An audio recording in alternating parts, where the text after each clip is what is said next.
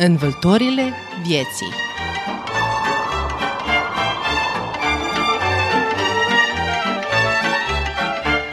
Învâltorile vieții Bună seara și bună vă fie inima, stimați ascultători, și la mulți ani! Bine v-am găsit la prima ediție a emisiunii Învâltorile vieții din anul 2024. Numele meu este Carmen Sabina Walge Adamovici și voi fi alături de dumneavoastră până la ora 19. Înnoirea anului conține în sine ideea perfecțiunii începuturilor, a beatitudinii vârstei de aur. Ne mai adăugăm un nou an în buchetul vieții. Dar v-ați gândit oare cât va fi el de bogat în credință? Împreună cu preotul Bisericii Ortodoxe Române din Deliblata, Emanuel Veveriță, în ultima emisiune din anul trecut, am parcurs și perindat prin vâltorile Crăciunului, prin istorie. De data aceasta trecem prin vâltorile creștinătății, din nou prin epoca romană, medievală, a comunismului. Vă dorim audiție plăcută!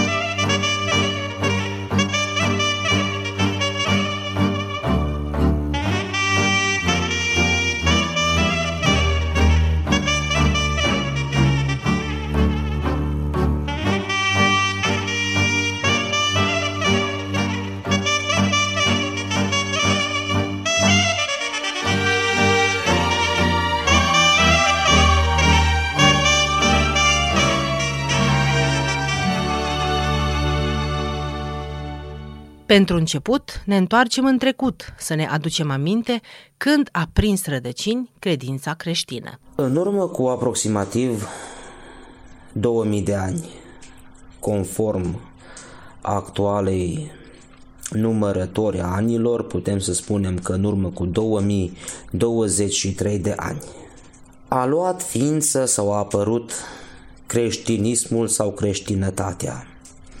Religia pură credința vie și adevărată într-un singur Dumnezeu viu, Tatăl, Fiul și Sfântul Duh, trăimea cea de o ființă și nedespărțită. În Imperiul Roman, Israel, în localitățile Betleem, Nazaret și Ierusalim, locurile în care Mântuitorul nostru Iisus Hristos s-a născut în trup ca ființă umană din Fecioara Maria. A crescut, a propovăduit, a trăit, a fost răstignit, a murit și a înviat. Spre a noastră mântuire și spre viața noastră veșnică. Desigur, prima slujbă religioasă creștinească a fost săvârșită de însuși Mântuitorul nostru Isus Hristos înainte de răstignirea sa la cina cea de taină când spune luați, mâncați, acesta este trupul meu care se frânge pentru voi spre iertarea păcatelor și beți dintr-o acesta toți acesta este sângele meu al legii celei noi, care pentru voi și pentru mulți se varsă spre iertarea păcatelor. este prima slujbă creștinească săvârșită de însuși Dumnezeu și anume prima sfântă și dumnezeiască liturghie care a fost săvârșită în foiușorul cel de sus, într-o cameră așa mai retrasă și mai ascunsă din casele care în acea perioadă au existat în Țara Sfântă Israel. Desigur, primele slujbe de acest caracter, având la bază învățătura și jertfa Mântuitorului nostru Isus Hristos, au fost săvârșite mai întâi în casele oamenilor care au fost credincioși lui Hristos, a primilor creștini care au primit taina Sfântului Botez și au primit credința în Mântuitorul nostru Isus Hristos.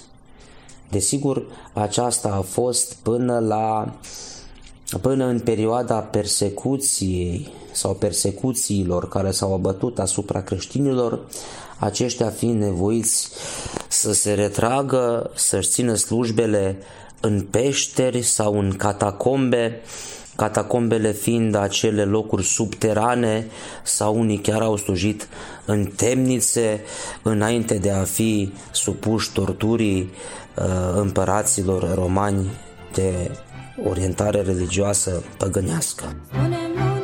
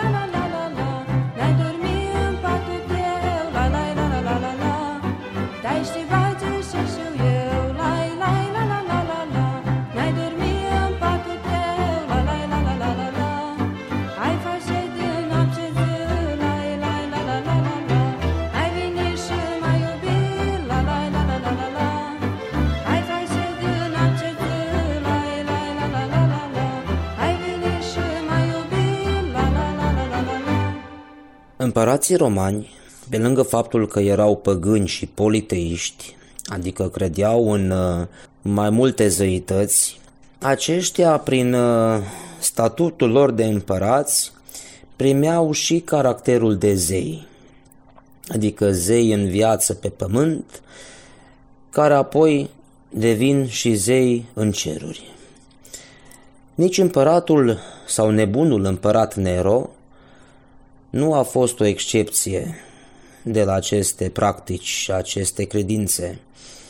Și văzând numărul tot mai mare al creștinilor, adică și a evreilor, dar mai ales a păgânilor care au primit creștinismul, a avut tot mai puțini adoratori, a avut tot mai puțini închinători sau ascultători din punct de vedere religios.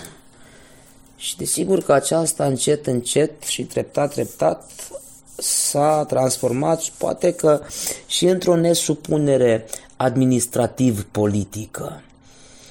S-ar putea să se transforme în aceasta, împăratul Nero a observat acest pericol că își pierde adepții, își pierde supușii și astfel își pierde și din autoritate.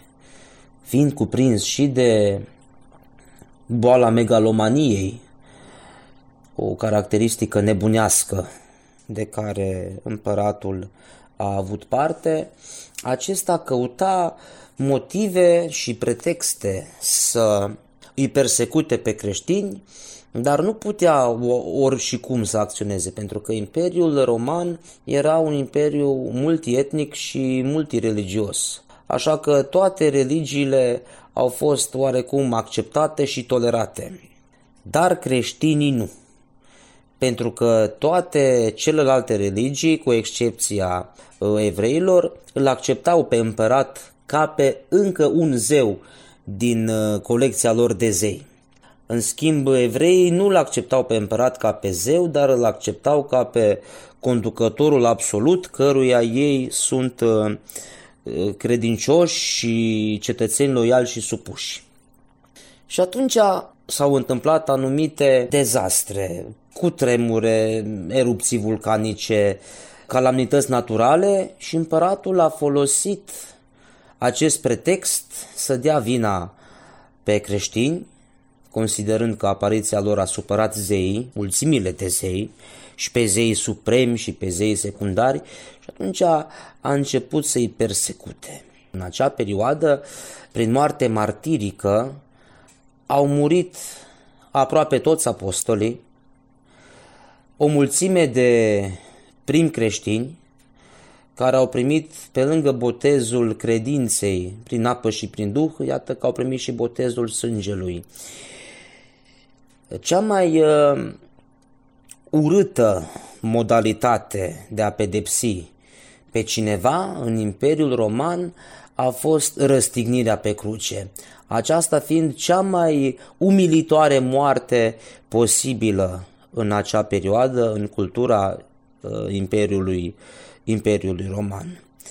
Iată de aceea a fost și Mântuitorul nostru Iisus Hristos răstignit pe cruce, ca să fie arătat în fața lumii ca un uh, mare criminal, ca un mare năom, hai să spunem așa.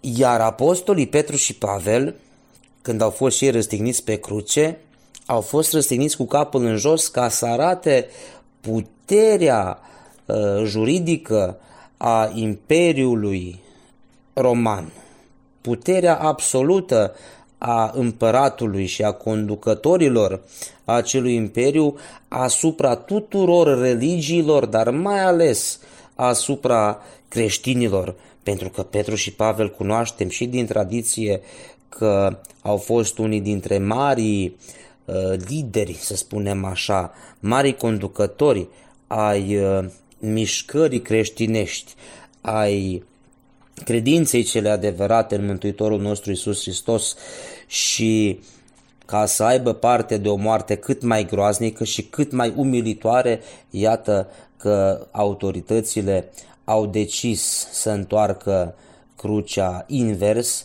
dar acolo se poate adăuga și se poate și menționa că pe lângă această decizie a autorităților și dorința Sfinților Apostoli a fost aceea, pentru că au spus noi nu suntem vrednici să fim răstigniți în același fel în care Mântuitorul nostru a fost răstignit pe cruce. Normal, noi suntem net inferiori lui, așa că noi nu putem să acceptăm o astfel de răstignire, ci solicităm să fim răstigniți cu capul în jos.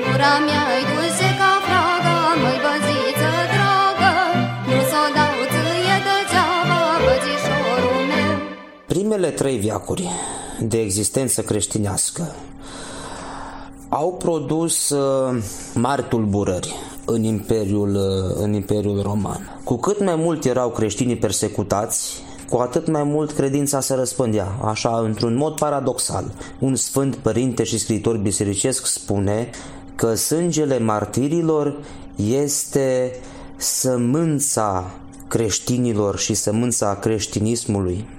Și iată că imperiul fiind uh, zbuciumat și de crize politice interne, care parțial se datorează și pe faptul dezbinării între cetățenii acestui imperiu, mai ales că creștinii deveneau tot mai numeroși și tot mai uh, influenți într-un oarecare fel în imperiu. Se iscă la începutul secolului 4 o criză politică destul de considerabilă și de mare în cele două părți ale Imperiului, cea răsăriteană și cea apuseană.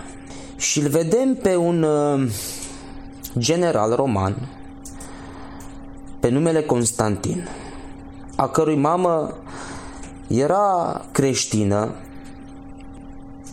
dar desigur o creștină așa retrasă, pentru că atunci creștinii încă nu aveau libertatea să-și exprime convingerile religioase într-un mod public, încă erau persecutați.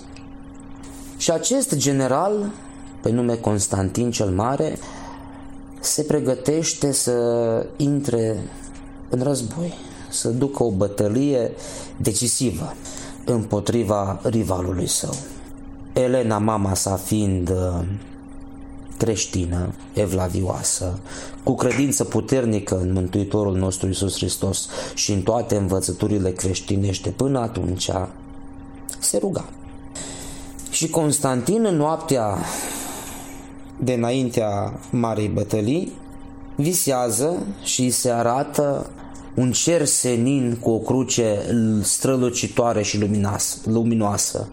Și un glas din cer îi spune, sub acest semn vei fi biruitor, vei învinge și vei câștiga.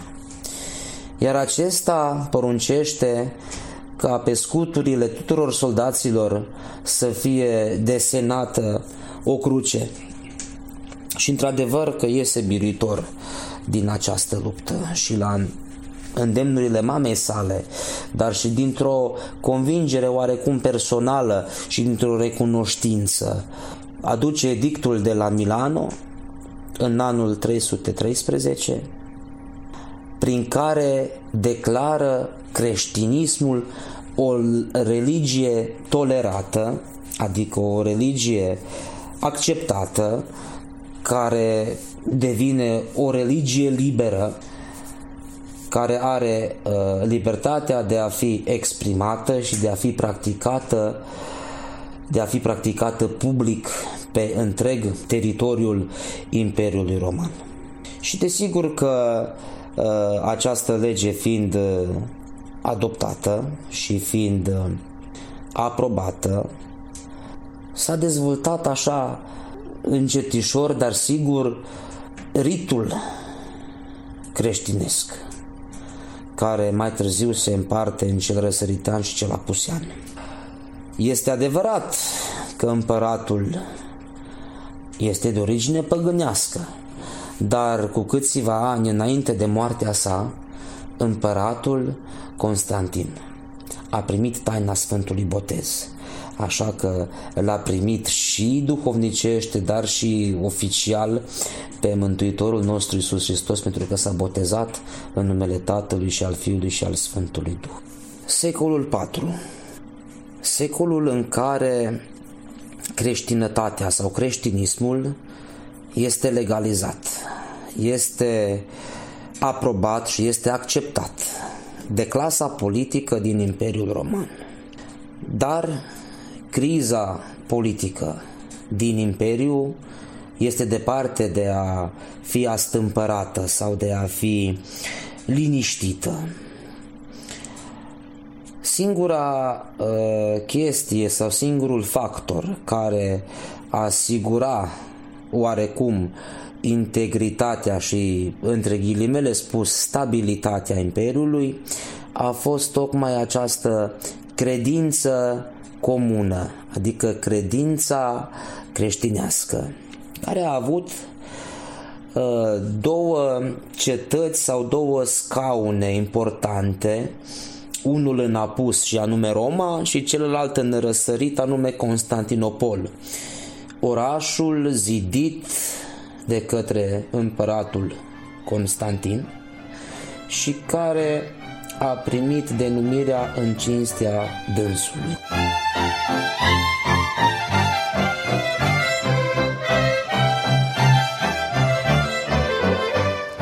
Astăzi cu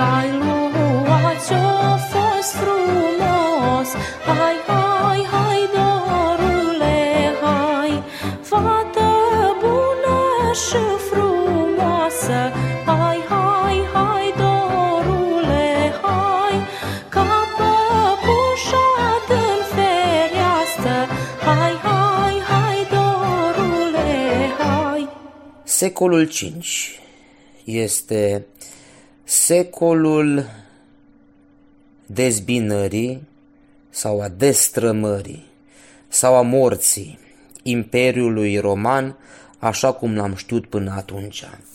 Acesta fiind uh, definitiv rupt în două. Partea răsăriteană, sub numele de Bizanț, care rezistă până în secolul XV, și partea apuseană care este complet devastată, care este complet distrusă prin invazia diferitelor popoare barbare, desigur necreștine sau prea puțin familiare- familiarizate cu creștinismul. Singura instituție care mai păstrează o oarecare influență în acel teritoriu zbuciumat, dezbinat, distrus, este tocmai biserica creștinească cu sediul la Roma, în fruntea căreia administrativ se află pe atunci încă patriarhul Romei, mai târziu uh, devenit papă, care de atunci începând și până în zilele de astăzi are și o influență politică în lume sau în, par- și în partea vestică sau aposeană a Europei.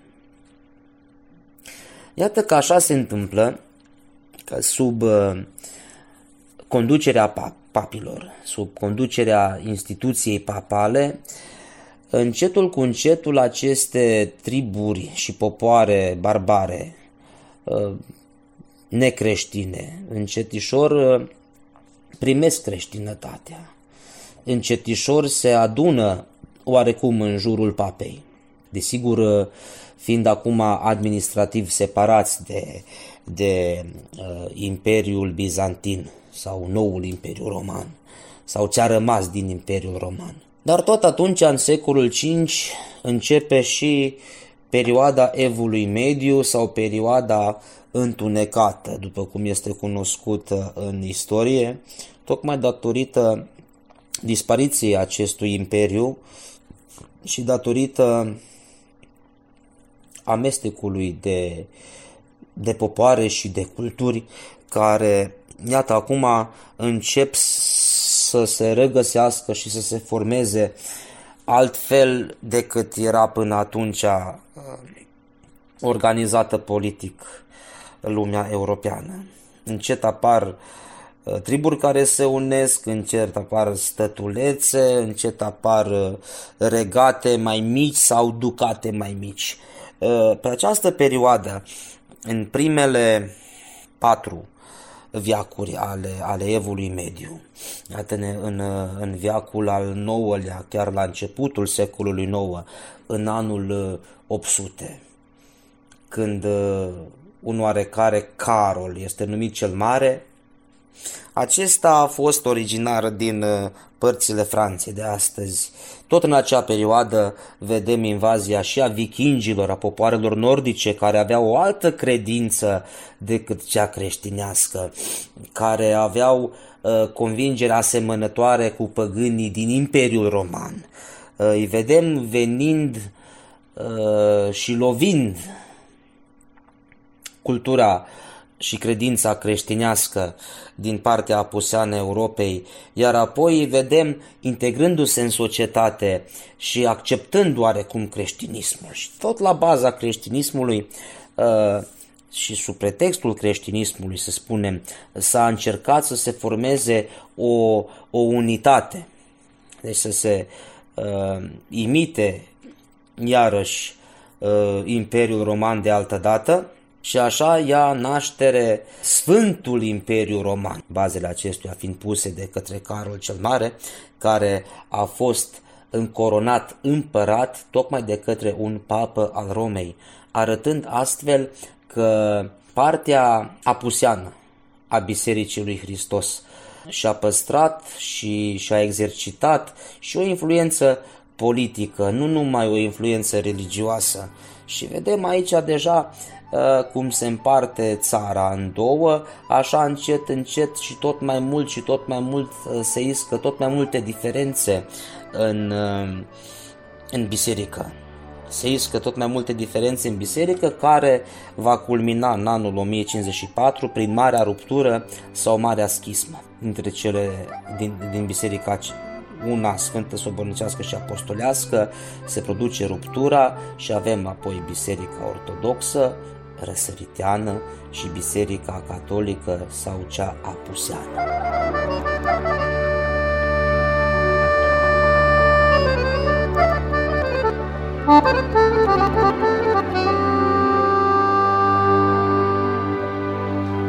Secolul al IV-lea a fost crucial pentru dezvoltarea și întemeierea creștinismului în lume, în timp ce din secolul al V-lea a început epoca întunecată medievală, care a durat mai multe secole. La un moment dat, au început și conflictele în rândurile creștinilor, care au dus până la urmă la dezvoltarea epocii comuniste.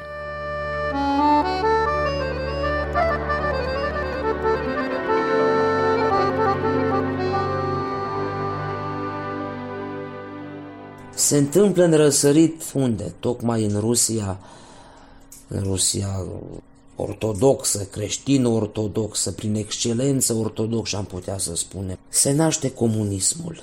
O mișcare care militează și împotriva omului și împotriva lui Dumnezeu. O mișcare care încearcă, asta e părerea mea, și cred că nu doar părerea mea, care încearcă să imite, să copieze principiile de funcționare ale, ale, ale credinței, ale creștinătății, dar le folosește într-un scop uh, destructiv. Și anume vedem acest partid comunist cu valorile sale materiale, cu valorile sale economice și, mă rog, cu progresele care s-au întâmplat de ordin material și așa mai departe, dar destructiv din punct de vedere al moralei creștine și al moralei omenești. Știm istorie cât de importantă a fost biserica uh, pentru un popor, pentru o țară, pentru o societate, în calitate de învățătoare, instituție în care se învăța nu doar duhovnicie sau doar strict principiile morale creștinești, ci și cultura generală, tot în biserică, a fost predată. Și da, deci biserica a avut rolul de uh, păstrare a adevărului și încercare de a menține poporul încă în trezvie uh, și într-o, uh, într-o stare de percepere a lui Dumnezeu în viața omului, în viața individuală a omului, dar și în societate. Însă nu a fost o luptă ușoară și nu a fost uh, o luptă plăcută. De fapt, nicio luptă nu este plăcută sau ușoară. Și atunci intervine acest sistem al partidului în care dacă nu ești membru în partid nu poți să ai un serviciu relativ decent, nu poți să ai anumite privilegii, uh, nu poți să funcționezi dacă nu te conformezi. Și atunci ce se întâmplă? Se întâmplă că poporul se adaptează. Dar undeva în subconștient își păstrează credința. Sau nu. Depinde de la caz la caz. Și au fost, desigur că au fost uh, cazuri, unele pe care le cunosc personal, atât din uh, parohie unde acum unde acum slujesc altarului, cât și din fosta parohie în care am slujit, uh, chiar și din țara mamă, din România, cunosc cazuri în care el sau ea a fost membră de partid uh, și s-a supus, chiar s-a supus politicii partidului. Alții s-au supus așa, între ghilimele zis. Și au fost cazuri și încă persistă aceste cazuri, că vedeți, în care să zicem că soțul a fost nu știu ce funcționar la nu știu ce instituție uh, de stat, instituție publică, clar că dacă mergea la biserică ar fi avut de suferit. Poate că în România mai mult decât la noi în Iugoslavia din vremurile acelea. Dar ea, soția, să zicem, da, a fost fidelă bisericii uh, pe față sau așa mai pe din dos, adică să nu în văzul lumii. Și asta a fost cazuri în care, de exemplu, uh, mari membri de partid au fost și și-au, bot- și-au botezat copiii în uh, satele învecinate sau venea preotul seara pe ascuns acasă și botezau copiii sau tăiau colacul de sărbători sau sfințeau apa de Paști, de Crăciun și așa mai departe. Dar asta este deja așa partea dureroasă, uh, începutul unui, unei boli duhovnicești lungi. Știți, aici este uh, grava consecință astăzi, în momentul de față și în anii imediat următori uh, comunismului, pentru că avem uh, un popor dezvățat de biserică. Dar slavă Domnului, încetul cu încetul, uh, încetul cu încetul, dar cu purtarea de grijă a lui Dumnezeu, parcă, parcă, parcă, parcă se întoarce lumea la biserică. Sau cel puțin așa vreau eu să văd, cel puțin eu așa sper că este. Pentru că lucrând cu tinerii și fiind în mijlocul lor, observăm această curiozitate a credinței.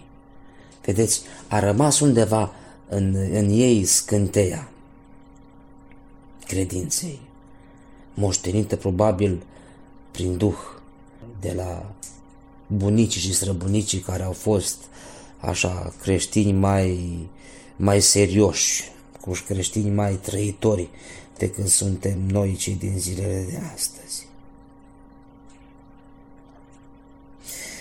Și normal că toate acestea s-au întâmplat și datorită anumitelor piedici puternice, chiar interdicții din partea regimului comunist impuse bisericii. Primul lucru a fost excluderea orei de religie din școală. 1. Doi la mână. Ă, ridicularizarea clericilor. Popa era văzut ca popa prostul. Nu era părintele sau domn părinte, cum se mai zicea. Și se mai zice pe la sate.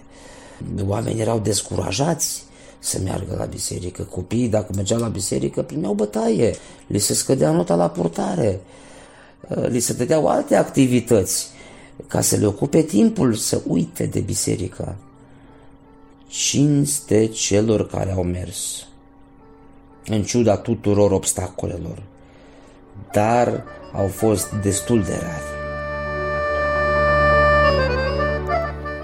În zilele de azi, ce a mai rămas din credința noastră? Cum își dezvoltă azi copiii cei șapte ani de acasă în general, dar și privind credința? Dacă creștinii și biserica au fost subjugați în trecut de atâtea vâltori, cum putem să găsim din nou drumul către pruncul nou născut? Nu degeaba se spune cei șapte ani de acasă. În credință este ca și în viață.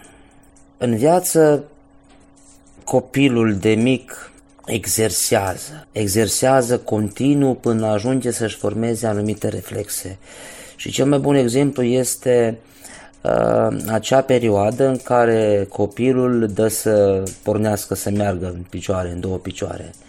Face un pas timid și pică și mai face încă un pas, doi și pică și iarăși se ridică, exersează până este stăpân pe picioarele lui. E, în cei șapte ani de acasă, părinții ne învață bunele maniere, ne învață un oarecare respect, să desc în noi anumite valori și anumite principii de viață. E, asta a fost în vremurile când poate noi eram copii.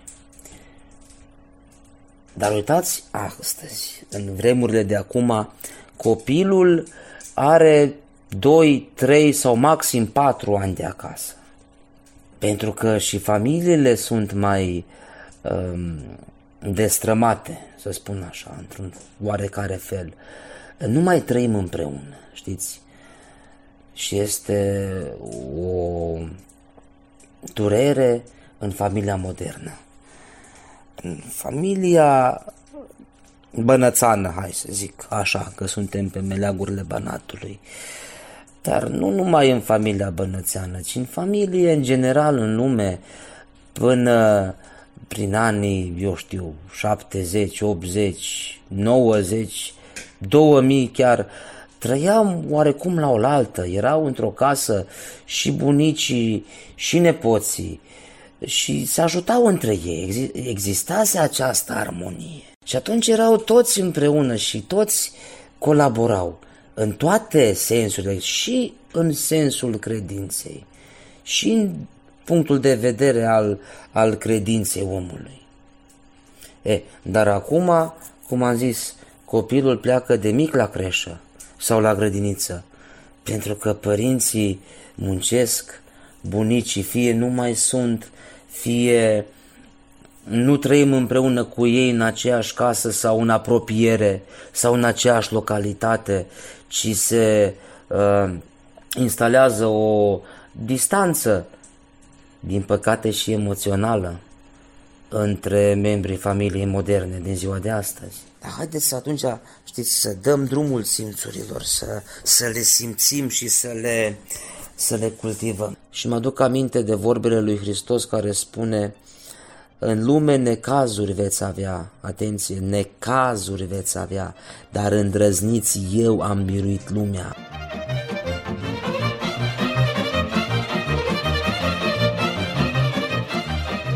Aurul, Smirna și Tămâia de 2000 de ani nu și-au pierdut însușirea.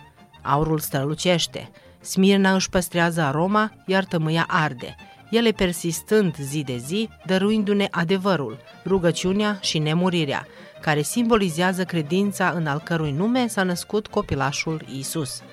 Stimați ascultători, iată că timpul prevăzut pentru emisiunea Învâltorile vieții s-a scurs. La buna desfășurare a emisiunii au contribuit redactorul muzical George Planianin, la pupitrul tehnic Dragan Vujanovici și redactoarea ediției Carmen Sabina Walgi Adamovici, care vă doresc din suflet un an prosper, fericit și împlinit sufletește. La mulți ani!